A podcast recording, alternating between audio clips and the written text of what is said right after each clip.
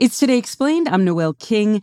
There's a story that has preoccupied Jeffrey Goldberg, the editor in chief of The Atlantic magazine, for more than 10 years. In 1995, in Zambia, in Africa, a man was shot and killed. We don't know for sure who shot him. This man was alleged to be an animal poacher, but no one ever proved that he was. An ABC News crew in Zambia was doing a story about a pair of American conservationists and filmed the killing. And afterward, someone disposed of this man's body in a lagoon. No one was ever charged with the killing. What bothers me is the idea that somebody was murdered in a remote part of Zambia, a remote part of Africa, and no one cares. It doesn't seem right, is my point. It just doesn't seem right that this happened. And also, Jeff thinks he knows who did it. Coming up.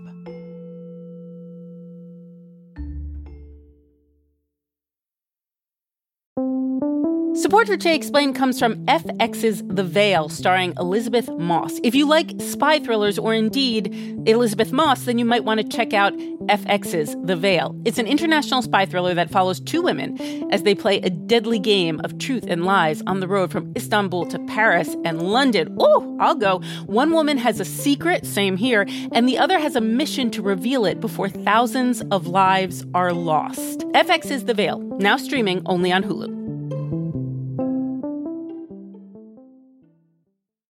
You know how to book flights and hotels. All you're missing is a tool to help you plan that unbelievable travel experience. That's why you need Viator. Book guided tours, excursions, and more in one place. There are over 300,000 travel experiences to choose from, so you can find something for everyone. And Viator offers free cancellation and 24 7 customer support for worry free travel. Download the Viator app now and use code Viator10 for 10% off your first booking in the app. Find travel experiences for you. Do more with Viator.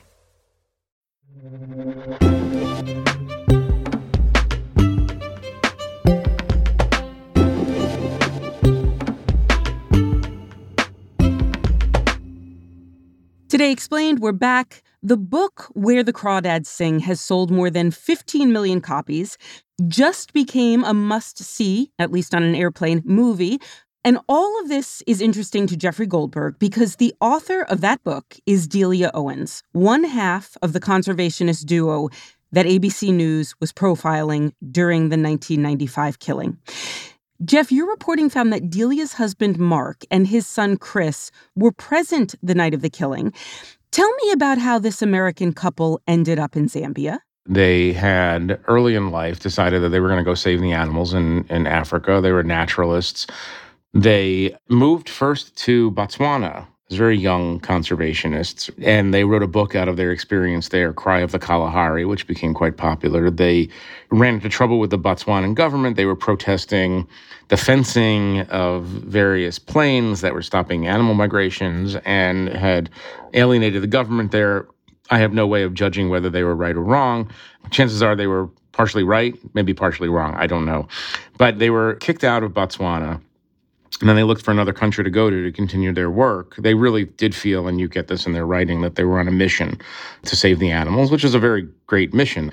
They went to Zambia. They found this park, North Luangwa, very remote. Zambia, first of all, is not on the main track of you know eastern and southern africa it's sort of a tertiary country in terms of safaris and all the rest but it has great wildlife and these very very remote parks and in this particular park, North Luangwa, there was a poaching problem, huge problem with, with for elephants and rhino also. And they set themselves up there. And eventually, over time, Mark Owens in particular kind of became the ruler of this vast swath of Zambia. I mean, this park is about 2,400 square miles, um, and, wow. the, and the outskirts of it are also, you know, wilderness. So it's it's quite remote, and Mark Owens and Delia became kind of the king and queen of this region.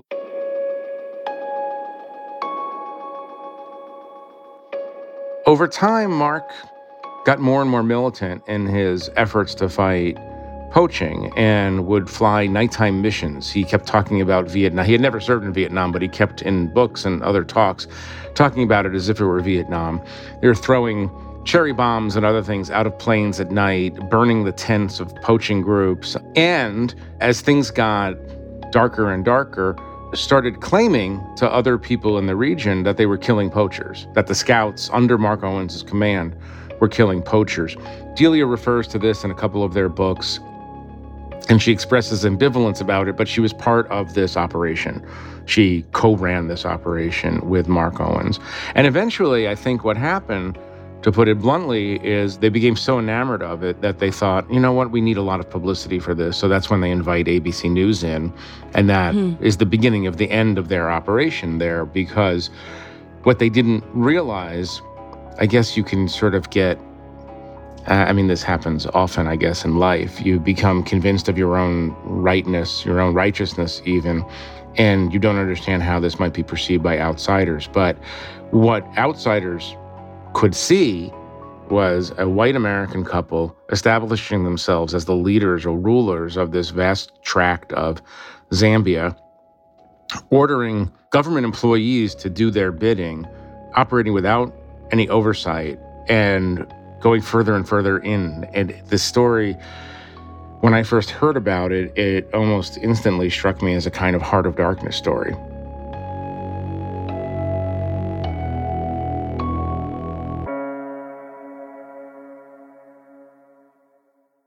Where was their money coming from? Well, they had support from the Frankfurt Zoological Society, which is a very good organization, and still today actually is the NGO that helps the Zambian government run the park and keep it safe.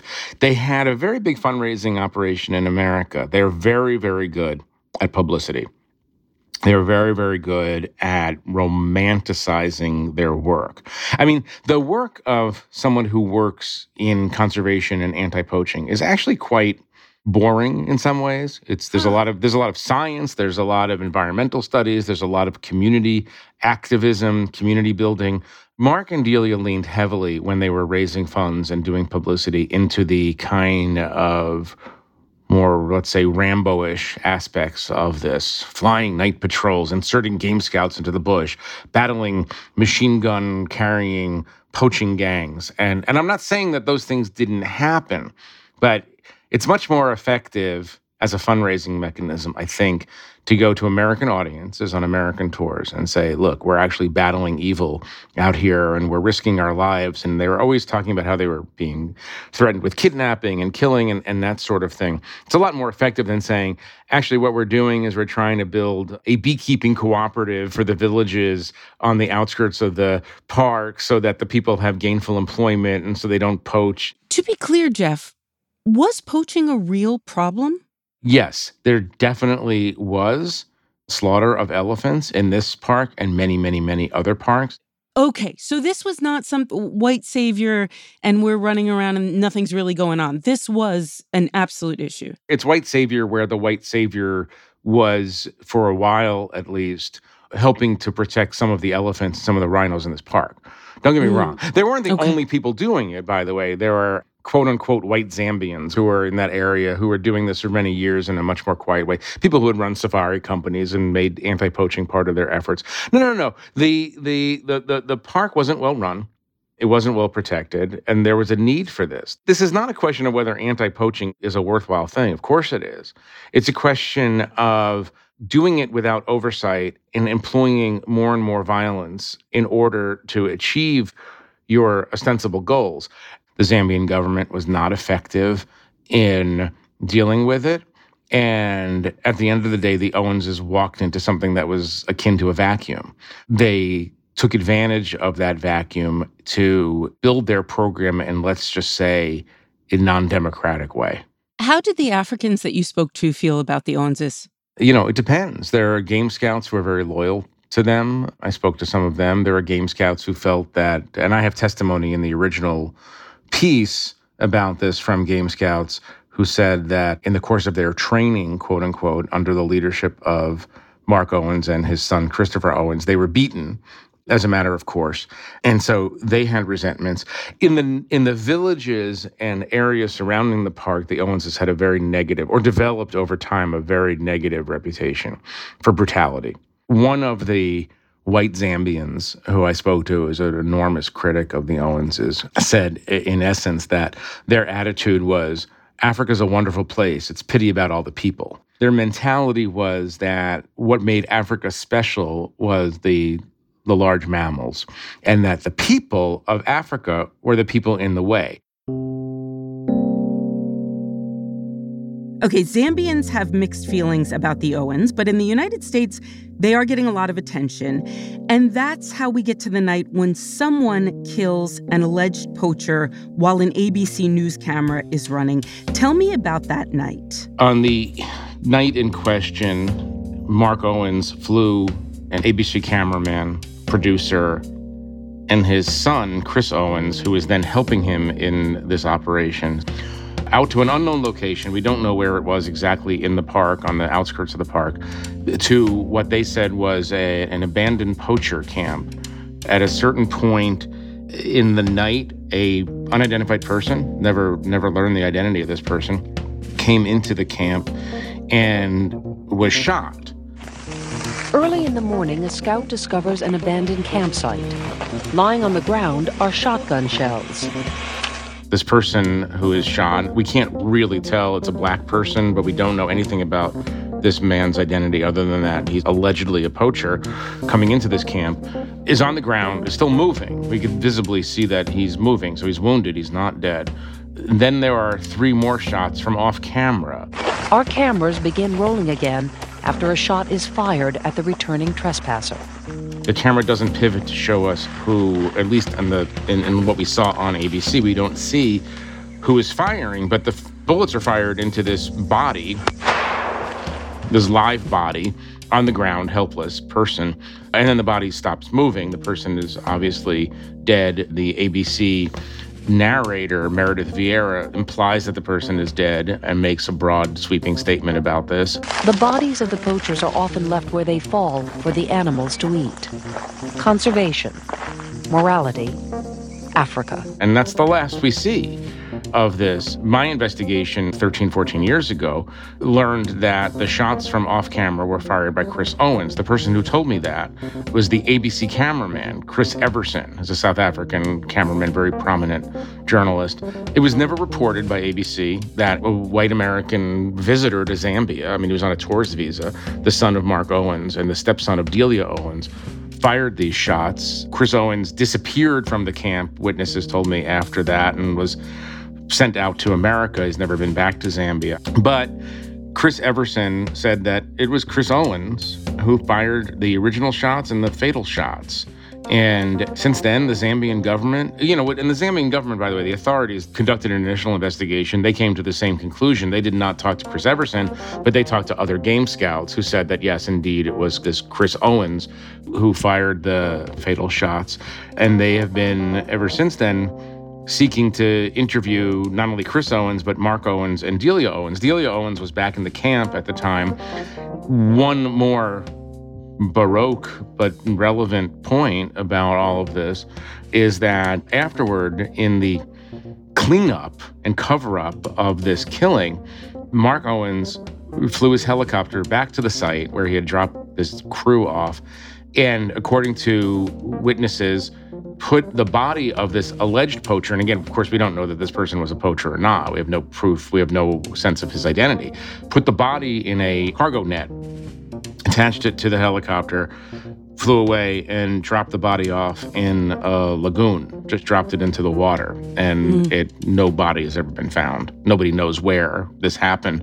I, I can't stress enough how remote these locations are, how far away from cities or towns or even law enforcement. So a lot of this happened in circumstances that make it very easy to both kill someone and then cover up the killing and then make the body disappear.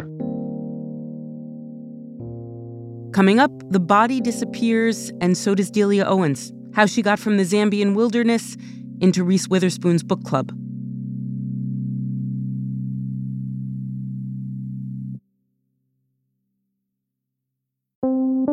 Support for Today Explained comes from Mint Mobile, the only cell phone that tastes good. When the deal is too good to be true, there's probably a catch, right? That incredibly cheap flight to Europe. You probably can't bring a bag or pick your seat or use the restroom. So, when I tell you that Mint Mobile offers wireless plans for just 15 bucks a month when you purchase a 3-month plan, you're probably wondering what's the catch? Well, according to Mint Mobile, there is no catch. According to Mint Mobile, it's only 15 bucks a month and their plans come with high-speed data and unlimited talk and text delivered on the nation's largest 5G network. To get this new customer offer and your new 3-month unlimited wireless plan for just 15 bucks a month, you can go to mintmobile.com/explain. That is mintmobile.com/explain. You can cut your wireless bill to 15 bucks a month at mintmobile.com/explain. $45 upfront payment required, equivalent to $15 a month. New customers on first 3-month plan only. Speed slower above 40 gigabytes on unlimited plan. Additional taxes, fees, and restrictions apply. See Mint Mobile for details. Support for Today Explained comes from Ramp. This ad goes out to all the finance professionals looking for love. I'm just kidding. Looking for a better way to simplify business finance across expenses, vendor payments, and accounting, and to all the accountants tired of the same old finance software. Ramp may be the answer you've been looking for. Ramp is the corporate card and spend management software designed to help you save time and put money back in your pocket. So, what does that mean? Well, according to Ramp, they give finance teams unprecedented control and insight into company spending, issue cards to every employee with limits and restrictions, automate expense reporting so you don't waste time. Ramp says its accounting software automatically collects receipts and categorizes your expenses in real time so that you don't have to. That could put an end to chasing down receipts and to your employees spending hours submitting expense reports. And now you can get $250 when you join Ramp. Just go to ramp.com slash explained, ramp.com slash explained, R-A-M-P.com slash explained. Cards issued by Sutton Bank and Celtic Bank, members FDIC. Terms and conditions do apply.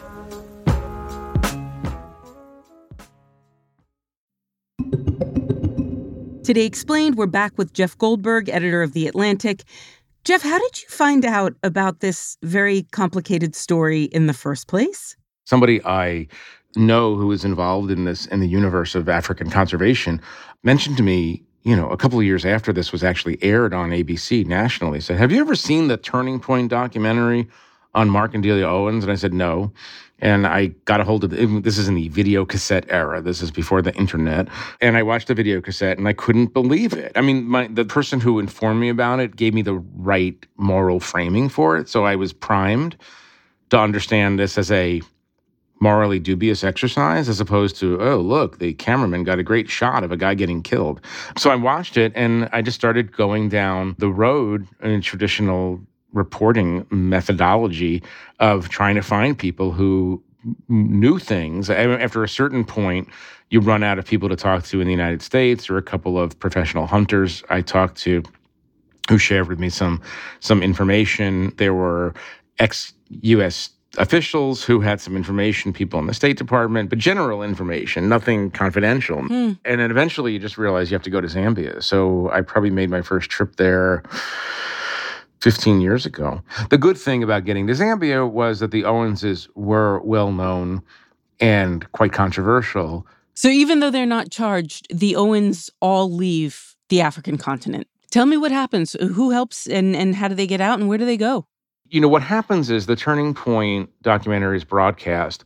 Somebody, the State Department, someone, um, is alert or alive to the fact that this is controversial. And that, again, by the way, if this was the age of Twitter, they probably would have been arrested the next day. You think so, huh? I do. I do because the Zambian authorities would have found out right away about the broadcast, but they did not find out about it right away the U.S. Embassy, I believe, helped encourage them to leave and say, you know what, guys, this is going to get hot and weird, and you should get out of here.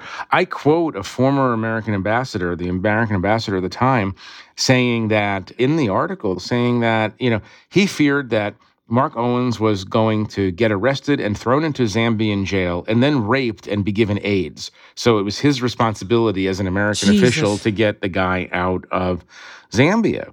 So the the whole the whole system there was geared to believing that the Owenses were righteous victims of some kind of either media malfeasance or Zambian corrupt government malfeasance. And so they got out.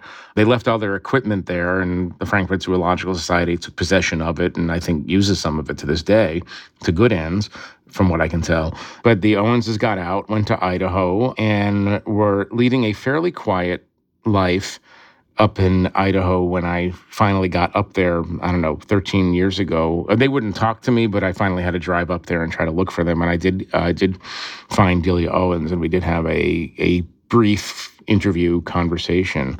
By the way, I should say it wasn't completely um, benign and quiet situation for them in Idaho. They came into Idaho in sort of the same way that they came into Zambia, which is to say, they immediately positioned themselves as experts in bear conservation and started started making started making demands of the community and i there's a quote in the stories one of the neighbors who said that mark owens came in here uh, thinking that it was africa and he could just tell us what to do but this isn't africa it's idaho Right.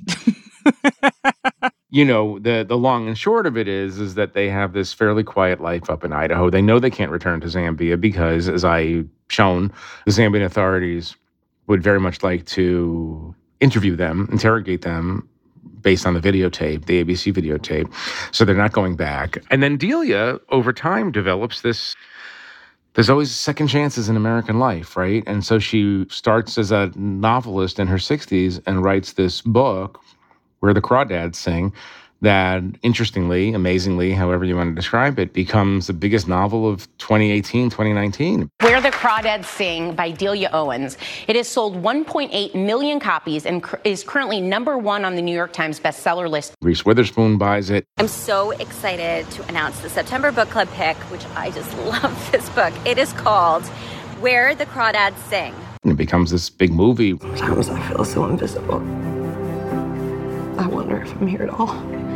And so she has her new career. all the numbers, all the weeks on the bestseller list. It is exciting, but the most important part is to write a story that means something. Can I ask you about the moment you you I don't know if it was a 2 and 2 equals 4 moment, but the moment you realized this woman on whose trail you've been for many years has written a book that is in Reese Witherspoon's book club. What the hell was that like? It started with one or two emails from people who remember my New Yorker piece from 2010 Ah. who said, "Hey, I don't know if you know this, but Delia Owens is uh, is on the New York Times bestseller list." And so I, you know, piqued my curiosity. I went out and got the book, and this is the the, the strange part is the book is kind of Edgar Allan Poe-ish in in a certain way. There are all these like hints and allusions to earlier dark events in Zambia. I mean, spoiler alert to the extent that there's anybody in America who doesn't know what this book is about. but the book is about a strange, awkward, loner naturalist Southern girl who commits a righteous, described as righteous, murder in what would in, in the African context is known as the bush and what in the American context would be known as the wilderness or the swamps or whatever. And I'm reading it and and I'm going, oh my goodness. And by the way, makes references to people that they knew in Zambia. I mean, the name of the jailhouse cat is Sunday Justice, which is the name of their cook and aide in their camp in North Luangwa guy I met. And I come across that and I'm like, oh my goodness. Like I almost felt like at that point she was I almost not to make this self-referential, but I thought she was trolling me from a distance in a kind of way. It was like, why are you planting all these clues? Why are you doing this? Maybe some of it happened at the level of the unconscious. I don't, I don't know. But this story has very many echoes of their experience in in in Zambia. But when I was in Zambia last month, two months ago, I guess, you know, I spoke to various law enforcement officials there, and they consider her a material witness. And Wow. you know, they want to understand whether she's an accessory after the fact, what her role was in the camp, what her role, if anything, was in, involved in helping Mark allegedly cover up the crime. Delia and obviously Mark have shown no interest whatsoever in helping the Zambian authorities, and the Zambian authorities have a hard time getting to them. I mean, I've met some very, very creative ambitious detectives associated with this case in Zambia, but they were incredibly frustrated because they can't do the investigation the way they want to do the investigation.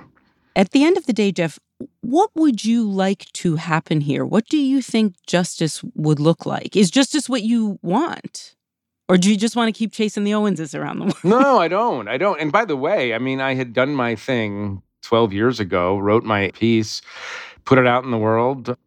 Thank you very much. On to the next thing. You know, I'll tell you what bothers me. What bothers me is the idea that somebody was murdered in a remote part of Zambia, a remote part of Africa, and no one cares. I would like to know who the person was. It was a male, was a grown male, probably had a family, disappeared into the bush. If the body was dumped in a lagoon, it, meant, it means it was eaten by crocodiles. It doesn't seem right, is my point. It just doesn't seem right that this happened. And I include ABC News in the category of people who have done wrong things here because they were just out looking for some violence, right? And they know what happened. And Chris Everson, the ABC News cameraman, his conscience obviously was bothering him. When I called him in South Africa, he told me what happened. He didn't say no comment. He didn't say, I have no idea what you're talking about. He didn't lie. He told me the truth. He said, This is a terrible thing that happened, and I saw it. Almost like he was waiting for years for somebody to call him. Just think it's wrong. And I know that some combination of Mark, Chris, and Delia Owens know exactly what happened to this person. And they know where the body was taken. And that just doesn't seem right.